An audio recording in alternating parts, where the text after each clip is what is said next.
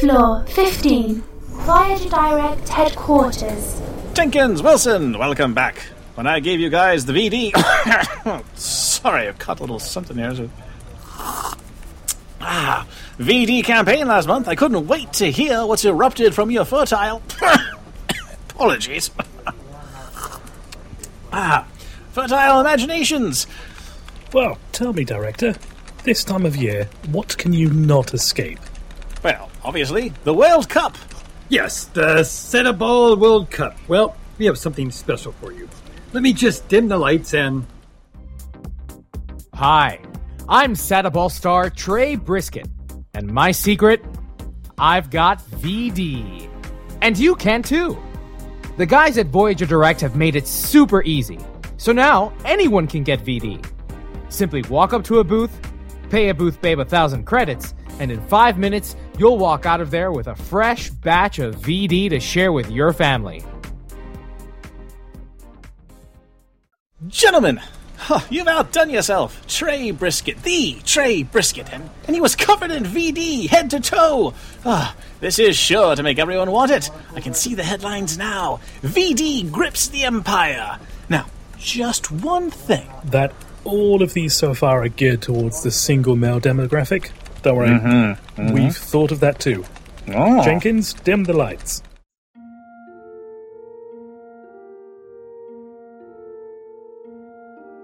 When my grandkids asked, Nan, what can we get you for Christmas?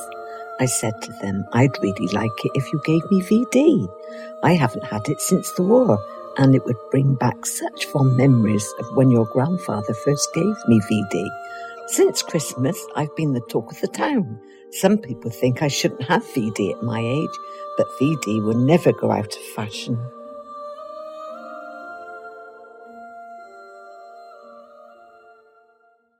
Marvelous!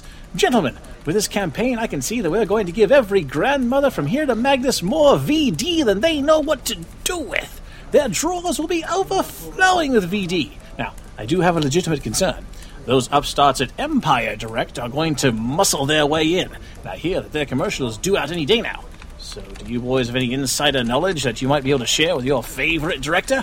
I know you have your ears to the ground.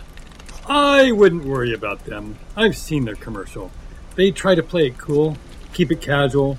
Their tagline goes, ED, every man has it. It's no big deal. Yeah. I heard that in the face of the stiff competition from VD, they all went soft.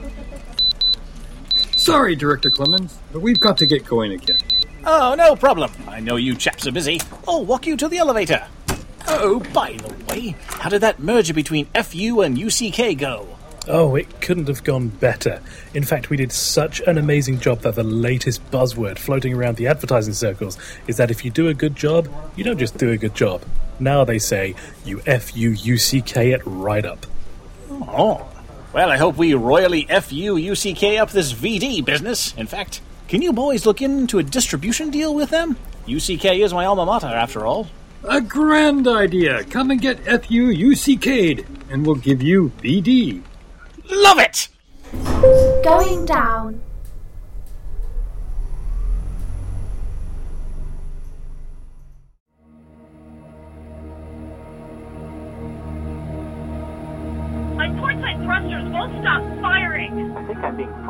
My dad is turning green, like, literally green. My last nav check put me at Lagrange Point 4. This is Control. We read you. Keep calm and remain on the guard frequency.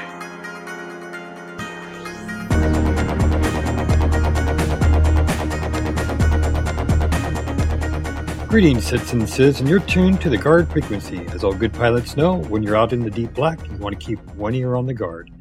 This is episode 28 and was recorded live on June 21st, Happy Solstice, and made available for download June 24th at guardfrequency.com.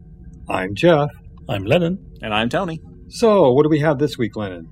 In this week's School Box, we check out Galactic Inquiry, the latest show from Michael Morland, who you may be familiar with from Wingman's Hangar. In CIG News, we bring you everything that's happening around the UEE, including our weekly crowdfunding update, the latest in-universe fiction, 10 for the Chairman, episode 25, the latest updates to Arena Commander, and the second episode of Around the Verse. In this week's Nuggets for Nuggets, we tell you all about the people in our neighborhood. Our space neighborhood. And finally, we tune into the feedback loop and let you join in on the conversation. Sits and Sieves, we're always on the lookout for talented individuals to come and join the crew here at Guard Frequency, and we're especially looking for an audio engineer to come and join our team here and assist with our weekly shows. So if you've got the creative itch that needs scratching, we'd love to hear from you. Drop us an email with your experience and what you'd like to bring to the table to squawk@guardfrequency.com. That's SQUAWK. Please remember that all positions here at Priority One Productions are voluntary. This is a labor of love, but we do look great on a CV or a resume. System Sieves, you may have noticed we've added a new feature to our website, guardfrequency.com, a donate button. After 6 months of clockwork releases, trips to Austin and LA, and the occasional detour into lunacy, we're finally confident enough to set that hat out on the sidewalk. Of course, we're happy to share our labor of love with you each week free of charge, but it's nice to get the occasional concrete reminder that folks out there in the verse love listening to the show as much as we love making it. We thank the folks who've already chipped in, and we hope you consider making a regular contribution. The more support we get, the better show we can make. That takes care of the housekeeping, so let's get to the show and see what's coming through the school box. Any of you boys need a carrier around here? Everything's under control. Situation normal. Cryptor. This is Tony saying welcome to the Squawk Box, everyone. Tonight we have a very special pair of guests, 2/3 of the creative team behind the newest Star Citizen fan videocast, Galactic Inquiry. Welcome to Michael Morland and Carla Fellpouch. How you doing? Good, thank you. We're great, thanks. Wonderful, wonderful. Well, Michael, let's get started. Tell everybody about your background and history with Star Citizen. I got connected with them through my friend Eric Peterson. Many people know him. As Wingman. I had worked with him before at Origin Systems, and actually he and I go all the way back to high school and summer theater. So he and I know each other quite well, and we always kind of turn to each other when we need. I'm going to stop you right there. Summer theater? Yeah, summer theater.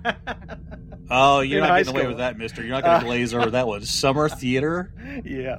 Do tell. We went to two different high schools in Baytown, Texas. Uh-huh. And we would do a summer theater program that the local little theater would put on. One of the fun shows we did was Woody Allen's one-act play, Death Knocks, in which Death, played by me, comes to take the soul. Michael was deaf. Is that a surprise?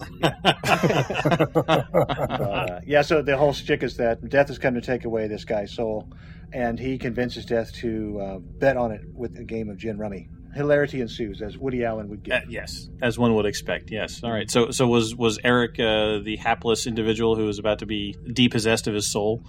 Well, not so hapless. He ends up keeping it. Oh, well, there you go. So you were the big loser on that one, huh? That's right. Death is fun. Oh, all right. Death was fun. And thus began the start of a long and fruitful friendship. Exactly right. Well, good. All right. So all the way from summer theater in high school in Baytown, Texas, all the way up to CIG in Austin. You guys worked together on and off. What sort of things did you do in between high school and Wingman? I went through so many different careers, including recording studio engineer, theme park, audiovisual engineer. I got into programming, database systems, and then moved into 3D animation and video editing by mistake, and on to animation and graphics. And that's when I joined Origin Systems in 95 and ran into Eric there, as a matter of fact. I hadn't seen him since high school. And I was sitting in the break room one day, and a couple guys were playing ping pong behind us, and I heard this guy go, "Oh, damn." And I'm like, I know that voice. And I turned around, I know that Eric. Damn. This is cool. Your life. But so I worked for Richard Garriott over at Origin Systems. Well, Eric was working for Chris Roberts, and worked on a variety of projects there. Crusader No Remorse, I wrote and directed the intro flick and a few of the flicks inside, because Tony Zarevik's team was trying to get that thing out the door, and they just hadn't gotten to that part of it. Uh-huh. And then worked on Ultima Ascension and Ultima Online and a couple other things. And then that call kind of ended abruptly in 2001.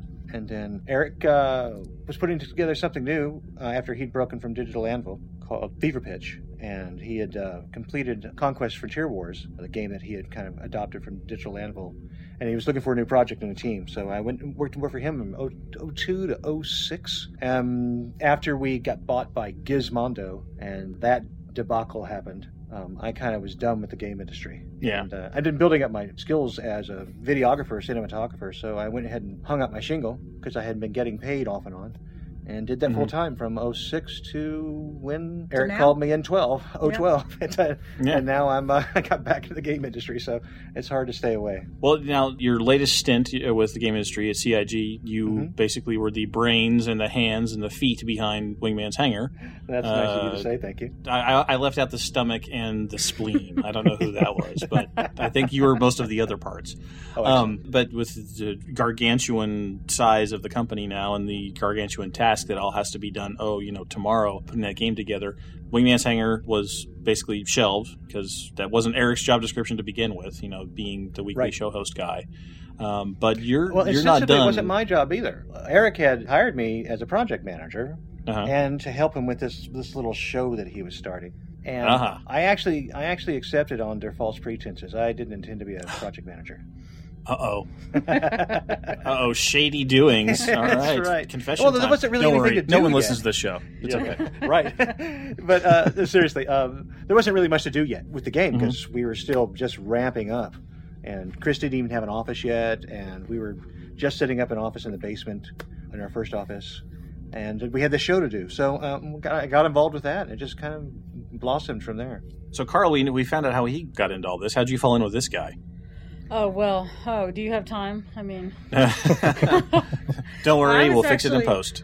I was actually starting to look into the movie business as a writer. I'd been teaching economics for 15 years and wanting to do something else with my time, my life. And I started looking into movies, and I ran across Michael in that space, and we started putting our heads together and making movies together. And then I decided to start doing it full time. And we started up a production company, actually, in order to make films and start out making short films and producing other people's stuff and basically offering the full package of production services since between us and Dan, our partner. But so we started doing this production company and then boom, Galactic Inquiry fell in our laps right when we were setting down this new road. So it was really amazing and wonderful coincidence. Of course, the game is amazing, but I'm more just amazed by the community, this kind of halo that exists around most games, and in this game in particular, because the game was made possible only by the existence of this halo of supporters. And I got to know them while I was working on Wingman's Hangar, and just kind of fell in love with that group of people. So when fortune shifted under me, I kind of put little feelers out there to see if anybody would be interested in me continuing in that space. And the response was pretty overwhelming. So Carla and I kind of brainstormed and decided to put this new show together for the fans. We just kind of fell in love with Wingman's Hangar. I mean, it was goofy and it was fun, and the fans are so amazing, and there's such a community here. And I've never been a big gamer or anything, but I started looking at Star Citizen thinking, wow, I think this would be really a lot of fun to play. So I bought my first ship, and it's all downhill from there. And my children are going, whoa, what's happening here? Mom is buying ships in a game. Oh boy. But when Wingman's Hangar ended, we just had all this grief, and we just wanted it to keep going. And we thought there was so much energy and so many people out there who also wanted to keep going that we could do this. So we're just going to go take this leap, and we're just riding the wave. Hopefully everybody will come with us. Yeah. We're just going to take a ride, and it's going to be exciting and terrifying, and we hope everybody will do it with us. We lost a lot of really fun things about episode 40 or so of Wingman's Hangar when we moved to the new office, and we were given a directive of less fluff, more stuff. And I missed some of the things that we used to do, like real space news. It's great to give the fans context of what this fantastic world that we're creating with Chris is in comparison to some fantastic things that are happening in the real world. So one of the things we'll bring back is real space news. We're going to do a lot more sketches, a lot more comedy. We're going to be producing some of our own comedy and fun stuff, as well as showing off everything the fans do. It's going to be a much more fan-focused show than we even had with the Best of Wingman's Hangar. Well, we didn't want to lose the part where the fans are sending stuff in that they're doing. People are creating board games, they're doing skits. you know, they're doing costumes, they're creating their own game lore. Everybody's kind of setting up their own little worlds, their guilds for gameplay. And there are meetups in cities around the world that are starting to happen. And we would like to showcase all of the things that fans do to get together and to create for the game. And we have kind of have also the goal of being that conduit or that channel through which fans can influence game development in the future. I mean, for me, it's kind of a bigger concept, the idea of when enough fans get together and say, hey, we want this, then game creators pay attention. And we're hoping to be one of those voices that game creators can hear saying what people really want to see in their games. So are you looking to do more of a news show format or a CNN format? I think of it as kind of like a daily show or a variety show kind of format. It goes back and forth between skits and news and interviews. And so, yeah, we'll do the same thing. We'll anchor at the desk to kind of center the show and to carry it forward from segment to segment. But then the introduction of puppets. Oh, yeah, yes, well, who's puppets. Yeah, sock that? Puppets. Absolutely. Yeah. That was Carla's. I was like, what? Are you kidding me? But, and I'm space puppet in the game, so... well, perfect. The best thing about puppets, though, is that they can get away with doing anything and saying anything, and there's not a thing the host can do to stop it. So. These two particular characters are convinced that Michael's evil, and they've got to depose him at all costs. So at the moment, do you have any plans to collaborate with anyone in particular? I know that you mentioned about the space news. Have you got a regular that you're going to be going to that? Or well, one person we got is going to be doing a recurring segment is Wes with The Whole Truth. Mm-hmm. He does a lot of real hard news about Star Citizen itself. And kind of the kind of granularity that I can't keep up with. He's going to do a little 1.5 minute segment in our show that's kind of a part of his larger show that will both kind of give us a little touch of what's going on in Star Citizen and give him an opportunity to get some new audience for his show. And we've talked to Weird Girls. We'd like to have them come on board and orient themselves towards Star Citizen and then also help us create costuming and cartooning and all kinds of weird and wonderful stuff. And, of course, some of the regular fan stars that Star Citizen already has, we hope to bring him on the show as much as they're... I think you've already lost Disco Lando. I mean, he's already... Him and James Pugh apparently are real tight now, so, you know. I think Disco Lando, you know, I don't know. James is giving him drinks, man. I mean, can you top that offer? Can you booze him up any better than James Pugh? We can offer a different kind of fame, so... Disco's a really generous... he's a really generous guy. And he's having a lot of fun. You can see it. And that's the sort of thing we're trying to celebrate on the show. If people want to participate with you guys, how should they get in touch? Oh, well, there's a number of ways. There's an email, naturally, sayhello@galacticinquiry.com. We're staying active on the RSI forums and channels on YouTube and Google Plus and Facebook. Of course, there's our Patreon campaign that's in full swing right now, where people, if they want to give us a little monetary support, they can do that there. And we're getting ready to boot up our website within the next couple of weeks, which will be hopefully a locus for everybody to connect with us and to share their passions and their creations with us. And when do you think you might be premiering this fan extravaganza? Well, of course, we've got to get this first show out, and that's going to be on the 27th, this coming Friday. 27th, all right. That's all our focus is on getting that show up and running the first time, and then we'll bring in all the other elements as we go. It is generally weekly with time off for sanity checks. So we'll end this interview the way we do every other interview, and basically say, well, let's turn the mic over to you guys, and if there's anything you want to say, let the fans know about. It's your forum. Go for it. Okay. Well, the only last thing that I wanted to say is we actually are looking for someone who wants to help us be community liaison, help us keep track of everything that's going on, and feed us so that we can do our thing. So if there's anyone out there who wants to be a volunteer, they should let us know. Oslin, that's his tag in the handle in the game, has been incredibly wonderful and has helped build our first website before we even asked, so that's pretty amazing on its own. So we're going to put out some feelers about where we could use some help, and maybe some people will step up. Anybody who wants to just report a piece of news that they've discovered, you know, kind of build a little network of cub reporters, so that would be kind of nice to see develop as a kind of a halo around our show.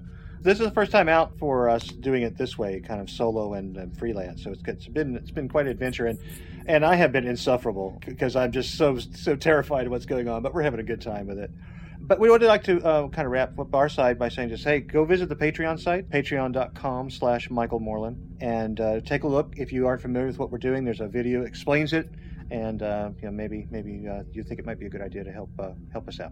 All right. Well, Michael, Carla, thank you for stopping by. Good luck. We will definitely be talking in the future. We've already discussed how we'll work back and forth with your show as well. So there'll be some Guard Frequency and Galactic Inquiry, and some Galactic Inquiry and Guard Frequency. So we'll be back. Looking forward to it. Sounds all great. Right, great. Thanks, guys. All right. Well, thanks for stopping by. Have you read, seen, or heard something that you think might be interesting to other citizens or civilians? Send an email to squawk@guardfrequency.com. Now let's check out some CIG news. 3175 Port Bay, hands on approach, trigger screen, call the ball. Don't get technical with me. Our crowdfunding update for June 21st, 2014, $46,917,000. Oh, not this business again, people. We get so close on Saturday, and fine. I guess we just have to wait another week to see if we get more stretch goals. We are just over 485,000 registered users, up another 5,000 from last week. And if you're just getting to the game, you can get your Arena Commander passes available for $5. But RSI isn't settling for your Abrahams. These days, it's all about the Benjamins. The UEE military has managed to snag some sneak footage of the Xi'an scout, also known as the Cartu, which, unlike the human-designed ships, doesn't have a main engine, instead relies on a series of small thrusters. The Cartu is a main attack craft of the Xi'an military, but a small number have been approved for purchase by private citizens and civilians. Additionally, those clever folks over at Voyager Direct have also implemented a holotable, allowing us to see a complete 360 view of the craft, so we get a chance to check it out before purchasing for $150. All the Benjamins, all of them. This week's Fan Spotlight turns its attention to the international Star Citizen community and gives us a roundup of some of the best Star Citizen podcasts and communities from the non-Merkin-speaking community, featuring groups and shows in Russian, Spanish, French, German, and something called British English. I've heard of this, but really didn't believe in it. There's bound to be something out there for you. CIG give us another three pieces of fiction this week. First up is The First Run, a Sorry Lyrax delivery, where Sorry wouldn't say that she regretted not taking the offer from Dario Oberon, but as she sat in a little metal cell with nothing but a grimy toilet as a companion, it certainly crossed her mind. In this week's Observer's Guide, we look at ArcCorp, the company who bought Stanton 3 and then sculpted and zoned out the planet for maximum earnings potential. There's only one place to land on the entire planet, Area 18. But still, the guide says that ArcCorp is a sight to see. The epic fever dream of industry on a planetary scale is something that you won't find anywhere else in human space. Lastly, we're introduced to Storall, the Verse's premier storage company, in the latest Galactic Guide, whilst Storall's corporate presence and its associated advertising thrives on a sense of the ridiculous their product does not. The standard Storall big box cargo container is more than an empty crate for transporting goods. It's a high-tech container solution with thousands of man-years of engineering behind it. A rock-solid piece of equipment that genuinely is built with the goal of storing everything possible. There has been a lot of talk surrounding Arena Commander's flight model, with many people feeling like the flight model is just wrong. Well, in a post of gargantuan proportions on the Roberts Space Industries website, Chris Roberts and John Pritchett takes us through the Star Citizen's Intelligent Flight Control System and prove to us that space flight really is different from atmospheric flight. If you had watched the Chris Roberts interview that we did with him after the finale of The Next Great Starship, you would have gotten a very, very good preview of the entire discussion, both on the post and in his 10 for the Chairman show that we will cover later. But he takes us through everything from yaw versus roll, G-force control mode, coupling and decoupling, and much, much, much, much, much more. The article is best summarized by one line near the closing. This document is not an in-fiction description of the Star Citizen IFCS. It is an accurate description of the true flight control model implemented for the game. It's a very hefty article that goes into a lot of detail, but it's well worth a read. So be sure to check it out over on the RSI website. Well, that's this week's community question. What are your thoughts on the flight model? Is it worthy of being a part of the best damn space sim ever? Or is it something best reworked and forgotten? Let us know your thoughts by commenting below this episode's post on the Guard Frequency website or in our show post on the RSI fansite's subforum. And on Around the Verse, Episode 2, Sandy and Ben are back this week, and with it, a fair few improvements based on feedback from last week's episode. This week's guest is Dave Hobbins, the lead concept artist at CIG Santa Monica, who has asked questions from the fans, and we learned that he'll be making sure Star Citizen pushes the boundary for tech, aesthetics, and alien races. Chris usually gives a design brief for a number of passengers, ship function, and basic armaments, and then lets the designers go to work and come up with their own concepts. We may be seeing muscle car-inspired ships in the futures like Firebirds, GTOs, and Camaros. And his favorite ship of all time is Boba Fett's ship from Star Wars, the Slave One. At the end of the show, we're shown exactly how a bug is fixed in Star Citizen, so if you're a nerdy programmer, nerdy-type nerdy guy like Lennon, or you just enjoy knowing the inside process, then you won't want to miss this unique look at the gears turning that not many game companies will show you. In the latest episode of 10 for the Chairman, Chris takes 10 questions from the subscribers and gives us all the answers that we want to hear. And in this episode, he gives us answers to something that we had a 4-page document on and several interviews with, as he tells us all about the IFCS, the Intelligent Flight Control System. There's not a lot of new information in his mini-talk, but if you've somehow fallen under a rock and are blissfully unaware of everything surrounding the IFCS, then it's a very good primer. So, once Chris has got all of that off of his chest, he then goes on to let us know that a lot of the feedback coming in from the alpha of Arena Commander is all about the flight model. But overall, there's not actually a whole lot of bugs. A few balance issues here and there, but it's still very much in the early days. We also find out that, unfortunately for Jeff, Track IR is being worked on by an engineer when he has a chance, which a lot of the people in the community are taking to mean that it's really not a priority at all. We also find out that there's going to be on-planet first-person events that are primarily PvE, like you will be able to get mugged and get into bar fights and so on. And there will be space monsters. Well, kinda. Not quite like the crystalline entity from Star Trek, you know, like a literal space monster, but something you will definitely be encountering planetside, such as the Rancor from Star Wars and that type of creature. So, as always, these are just the questions that we thought were the best of the bunch, but be sure to check out the whole episode over on the Roberts Space Industries website.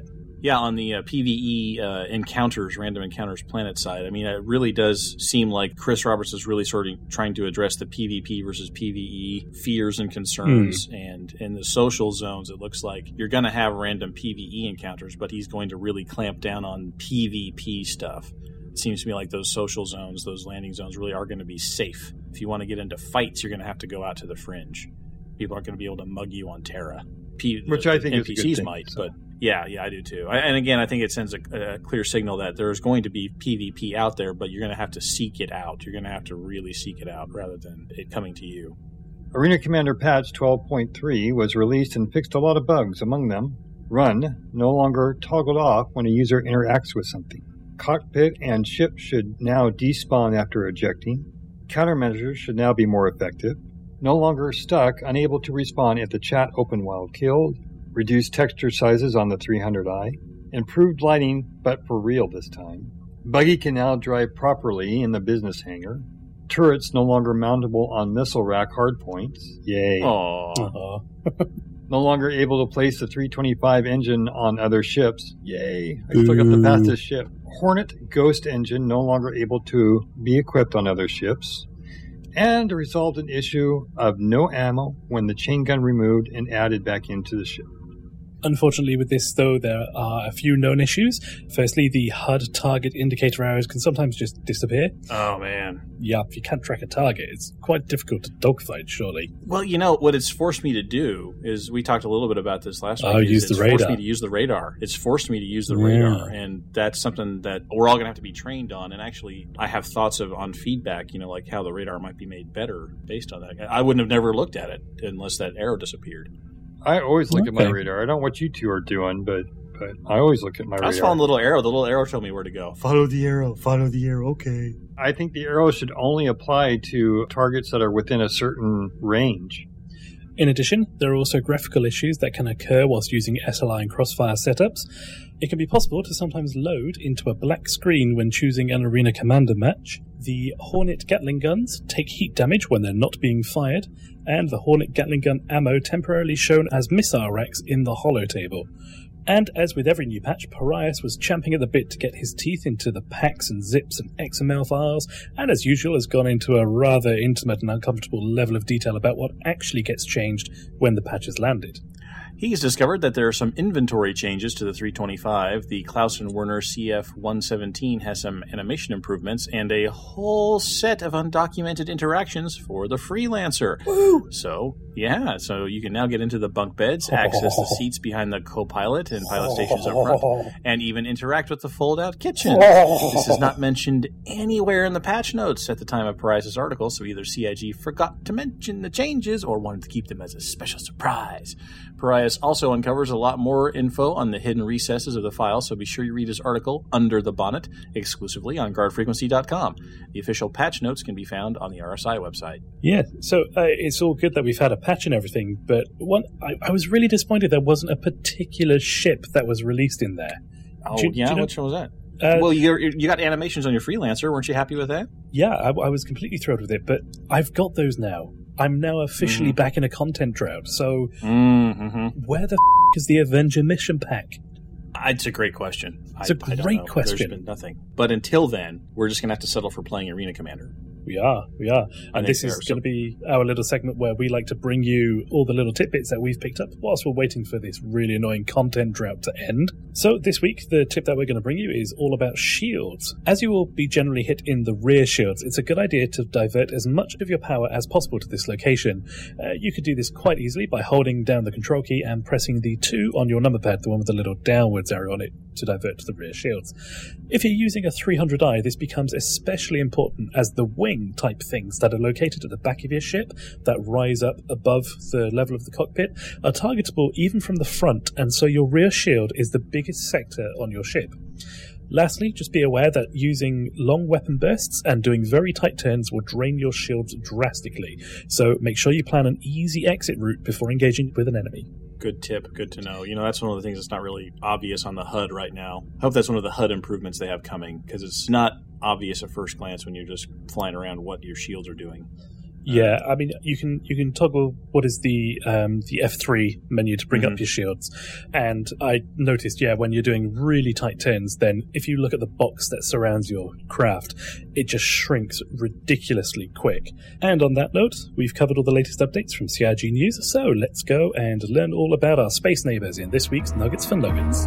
You have all flown before, but you're about to enter a whole new world, so pay attention. That means get on your feet, Nuggets! Greetings, citizens and civilians, and welcome to Nuggets for Nuggets, where we like to delve into the guts of Star Citizen and give you all the gory details from the inside out.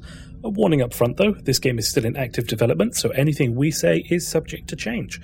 Well, with the introduction of the Xi'an scout ship into the pledge store, it's time to review a few facts about one of the UEE's neighbours in the verse. Pronounced Xi'an, this race made first contact with humanity in 2530 when Gaia Planet Services attempted to terraform a planet that was already spoken for. The Xi'an captured most of the 300 workers and sent one home to call for negotiations. Given that this was the first time human and Xi'an had even attempted to speak to each other, the fact that all hostages were released in less than 2 months without a shot fired seems like a relatively decent outcome. Relations between the two empires didn't overheat into war, rather they cooled off into a mutual suspicion. 8 systems that occupied the jump points between human and Xi'an space were turned into a neutral zone, called the Peri Line. The autocratic imperators of the Messer era used the standoff against these mysterious aliens to stoke the fears of invasion. The huge military budgets and constant patrols along the border both solidified their control over humanity and alarmed the Xi'an. Such was the state of affairs between the two races for almost 240 years, until, in 2789, Senator Ikari from Terra independently brokered a treaty between the Xi'an and, well, Terra? Human beings? People not directly serving the messes? Needless to say, this unusual sidestepping of the dictatorship really didn't sit well. The regime became even more repressive, and some say that was exactly what the Xi'an had in mind. The Xi'an themselves had a long history of civil war and had only recently shelved bloody interplanetary war as a conflict resolution method. Emperor Kray, who continues to rule in 2944, was among those who began championing cloak-and-dagger intrigue and political maneuvering as a more efficient and perhaps less destructive method of problem-solving. It's probably not a historical coincidence that 3 years after the unusual peace treaty, the Messers fell, and the modern UEE was born. Things are mostly calm and peaceful on the Xi'an front these days. The long-lived reptilian species is technologically similar to us, acceptably open to trade and largely non-aggressive. They are even on relatively good terms with the Bandul. However, they have been at war with the mysterious species known as the Karthak, and the Xi'an aren't talking about it. What, no Korathi? No Karathi, no cats. I haven't seen any cats yet. Does anybody know if Chris is going to put Karathi in there? I imagine they'll show up somewhere. Maybe they are. Maybe this is the Kurthak. Maybe those are going to be the big cats. I was going to say, is it not copyrighted under the original Wing Commander, which is now owned by EA? Oh, probably. He'll have to call them the Wrath Killery or something like that. Or maybe the Kurthak. Or maybe the Kurthak, yeah. If the Kurthak turn out to be giant lion-headed killer beasts, we'll know. Yeah, wink, wink. The Tavaran, has anybody seen a Tavaran? Are they cat people? I don't think anyone's seen one because they've gone extinct. Oh, well, supposedly gone extinct, and then they found that weapons cache, didn't they? Well, no, they're not extinct. They're just sort of crushed and subjugated. Right. Well, let's talk about the Xi'an here. We can talk about the Tavaran. And cat people. Boy, that got derailed quickly. Let's talk about lizards. I like the scout ship. I mean, the scout ship is different, right? I mean, it does have a very different feel to it. Yeah. So I saw the video of it. I really do like it. I mean, the vertical columns coming down, so when you're sat in the cockpit, you've got these two sort of vertical lines halfway through. It can be a little bit distracting at first, but overall, I really do like the ship design and the way it seems to handle. Kind of gives an alien feel without being too unfamiliar, I think. I do like that aesthetic that they're trying to promote. Different races have different looks, and I think that the ship is a good start with the Xi'an. It looks like that thing was made for space. You know, the human ships tend to look kind of like aircraft, right? That's like our with some exceptions. You know, the Aurora is not really an aircrafty type thing, but the 300i, the Hornet, the Xi'an can't fly in an atmosphere. That thing was built for space, and the fact that there are no main thrusters and this intelligent flight control model, which is built on pushing your ship different directions and having to rotate things into place, seems to me like that frame really lends itself to being something really fun to fly with the flight model they put in. But I'm not shelling out $150 for it just yet. Well, we haven't had one for a while, so once again, we're going to throw the keys for this segment over to you, and we're going to run another ship poll. As normal, any ship that we've already discussed won't be featuring in the lineup, but every other ship that has been released and that is in the pledge store will be in there. So make sure to cast your vote on what you want next week's Nuggets for Nuggets to be by visiting our website, guardfrequency.com, and going to episode 28 and looking for the poll on the bottom of the post. Are you new to the verse and need a bit of advice? Is there a tidbit of lore some Sit or Civ taught you that we should all know? Let us know by dropping us an email at squawk@guardfrequency.com. That's SQUAWK. But for now, let's tune into the feedback loop and let you join in on the conversation. Okay, buddy, what's on your mind? We're all friendlies! So let's just be friendly! First up, we'd like to congratulate Rogue Force for being our 42nd member of Guard Frequency Response. Achievement unlocked! And from our show post over at guardfrequency.com, Dilek writes that Tittle really describes the Star Citizen community. A very great show, gentlemen. Keep up the good work. Referring to Herding Cats title, yes. Yes, many communities, I think. And VT Kager discusses, I think I would really like to see magnetized landing gear. I'm the explorer type, and when I tried to land on an asteroid, I was kind of disappointed to find landing gear did not deploy. Instead, I had to go park my ship on a landing pad, get out, and use my jetpack to go explore this asteroid. At this point, I was very easily able to walk onto the asteroid with my magnetized boots. Why not be able to land the ship on the side as well? It's also something that can be seen in Star Wars, like the Millennium Falcon is attached to the Star Destroyer next to the garbage chute, but I think it would kind of be cool. Yeah, I think that, and they've said before that they're going to use the Arena Commander as sort of a test bed for all the different sort of technologies and gameplays. They're going to have the racetrack feature mechanic gameplay when they get the 350R and the M50. When they put those out, the racetrack mechanic will come online. You know, they're going to have ship boarding at some point before Squadron 42 gets released. All those different little tidbits are going to be tested in this environment. So, you know, landing claws, tractor beams, gravity, landing gear, whatever.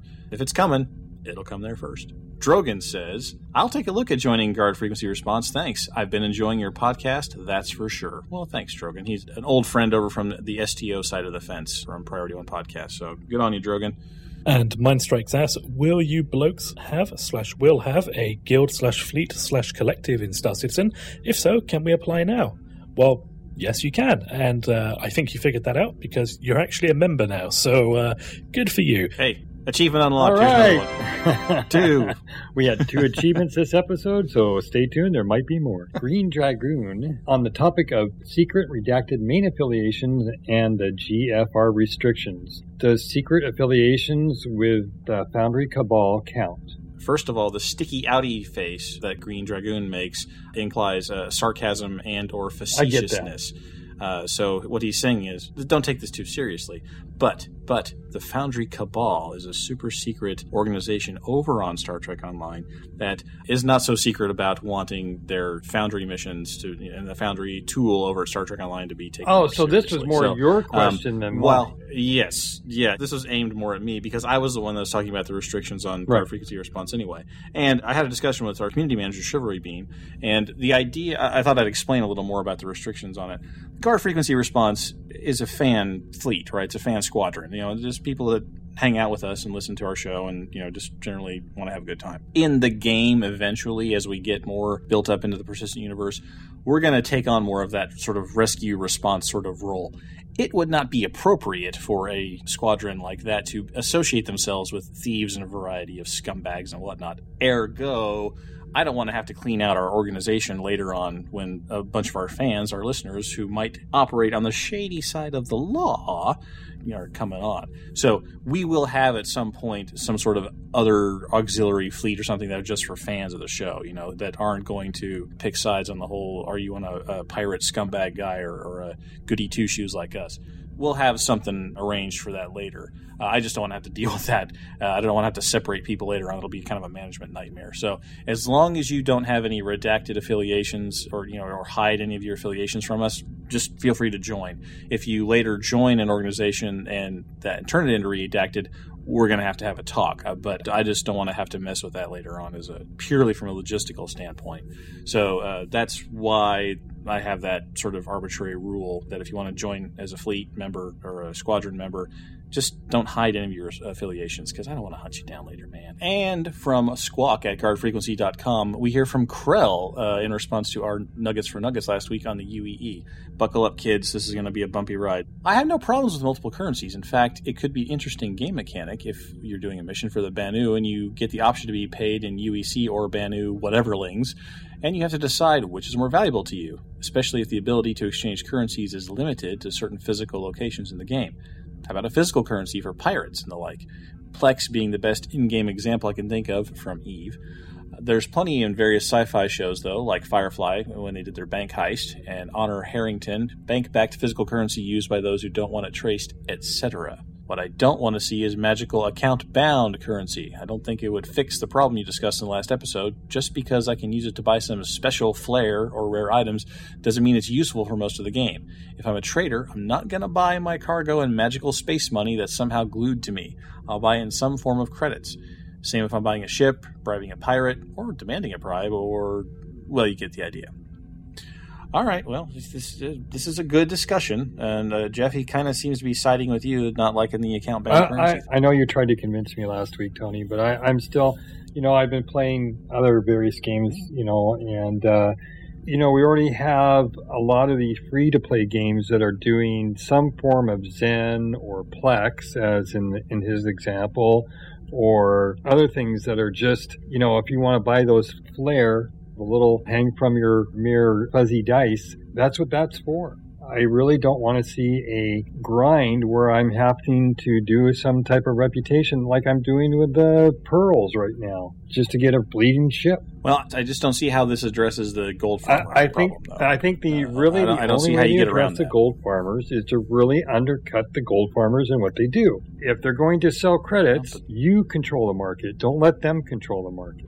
Yeah, but then you have to price your credit so low that it removes the profit from the gold farmers, and which is going to lead to huge inflation. I don't think that the problem of gold farming is going to be fixed by an in-game system like bound currency and yet another currency and yet another currency. I don't think it's that's the way to do it. Anyway, we should continue to have this discussion because I think it's a good one, and it's probably going on right now at CIG, and I would hope that we have some news about it or some of their ideas or thoughts in the coming months now that they've hired Mr. Zurovec as the showrunner of their Persistent Universe.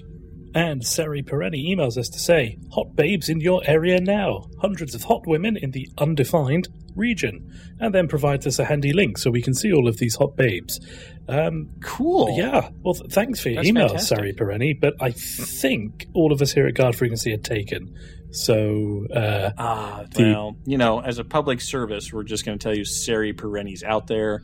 And she's ready to share hot babes with you. Yep. So, if anybody would like this link, just let us know. We'll email it to you. It's cool.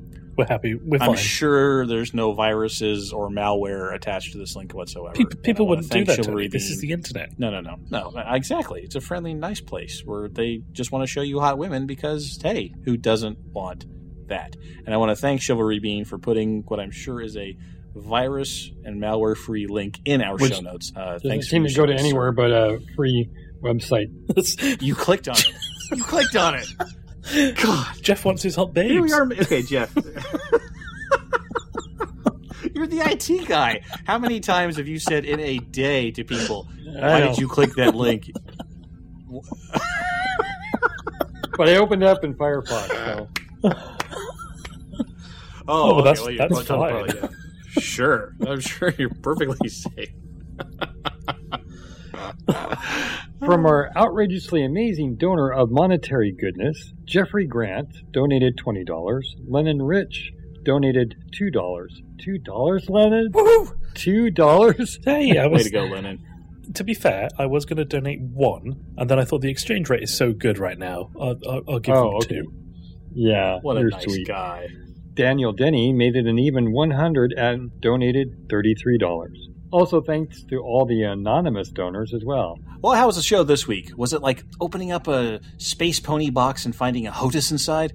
Or was it more like opening up a HOTUS box and finding a space pony? Are either of those entirely good or bad? Are these questions a little too esoteric for you? Either way, let us know. Here are some ways you can get in touch with us. Check out our forum post at forums.robertspaceindustries.com. You can leave a comment on this episode's show notes at guardfrequency.com, and you can subscribe to us, feeds.guardfrequency.com, or you can find us on iTunes. You can hit us up at Twitter at guardfreak, and leave a comment and like us on Facebook at facebook.com/guardfreak. And if you're old school like us, shoot us an email to squawk@guardfrequency.com. Your feedback is an important part of what we do, so take a minute, tell us what's on your mind. And that brings us to the end of episode 28 of Guard Frequency. We won't be putting a show out next week, as a good chunk of our production crew is going on vacation. But we'll be back up with episode 29 on July 7th. Be sure to keep an eye out for our episodes over at guardfrequency.com or our posts over at Roberts Space Industries fan site forums. Please send us your feedback about the show. Aside from all the ways that we just ran down in the feedback loop, you can hit the contact form at the top of our website, and all the details for all the ways that you can get in touch with us will be found in our show notes. Do you like what we do? You want to come join our team? If so, send a note to squawk@guardfrequency.com. We're always on the lookout for talented individuals, and right now we're seeking an audio engineer to come and join us. So if you'd like to be part of the best damn space sim podcast ever, then we'd love to hear from you.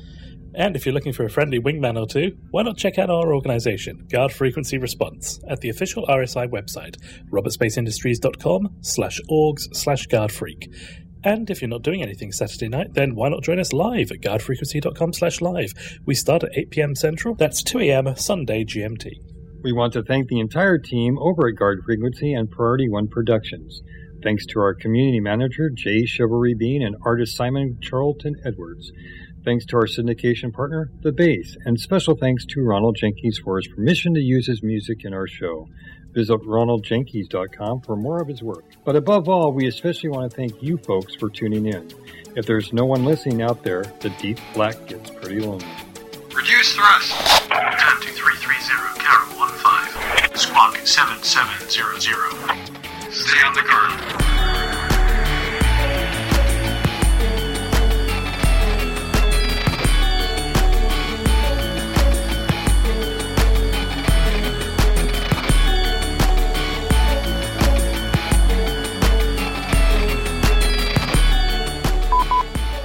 quit your whining.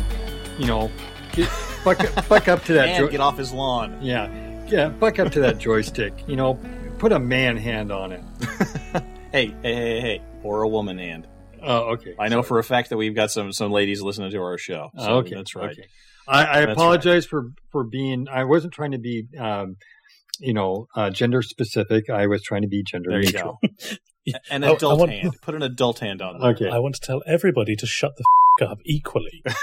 That's right. Regardless of race, gender, creed, or nationality. I have a dream where I can tell everybody to shut the f*** up without prejudice, without fear. Look at the gears, because you say process twice. I'm not going to do that. Then you won't want to miss this unique look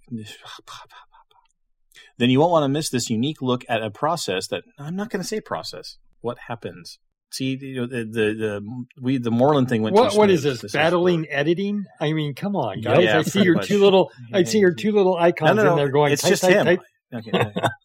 The inside process, and you won't want to miss this unique look at this thing when they do the thing with the stuff and the deers. Okay, at the. To all you folks out in the inner tubes, you understand what's going on in the background here as these two copy artists are literally going to war over the words that are going on.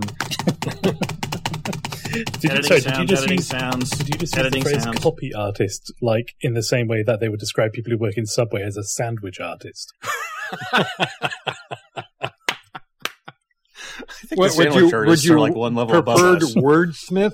Ooh, copy artist wordsmith. Copy artist. I think, it's like the modern version. Okay, would you like your copy with cheese and toasted? Oh, I would. So are you two done now? Yes, we're done. Okay. Yeah, but I was ready to go. We'll see, but now you've not, and then Jeff said, are you done? Now I have to talk some more. No, here we go. Okay, everybody shut up. Here we go. Then you won't want to miss this unique look at the gears turning that Matt. God, I get through the thing that I changed and then the thing that Lennon left there. So, as you will generally be hit in the rear shields, it's a good idea to divert. As you will generally be hit in the rear shields. Sorry, every time I say that, I think of testicles, and I know it's not similar, but my brain just can't get over it. As you will be generally hit in the testicles. Yes, you will generally. Well, it's an effective shot. In fact, if I just replace the words rear shields with testicles, it becomes a whole different conversation. I was going to correct it, and I thought, sod it, they need to learn grammar.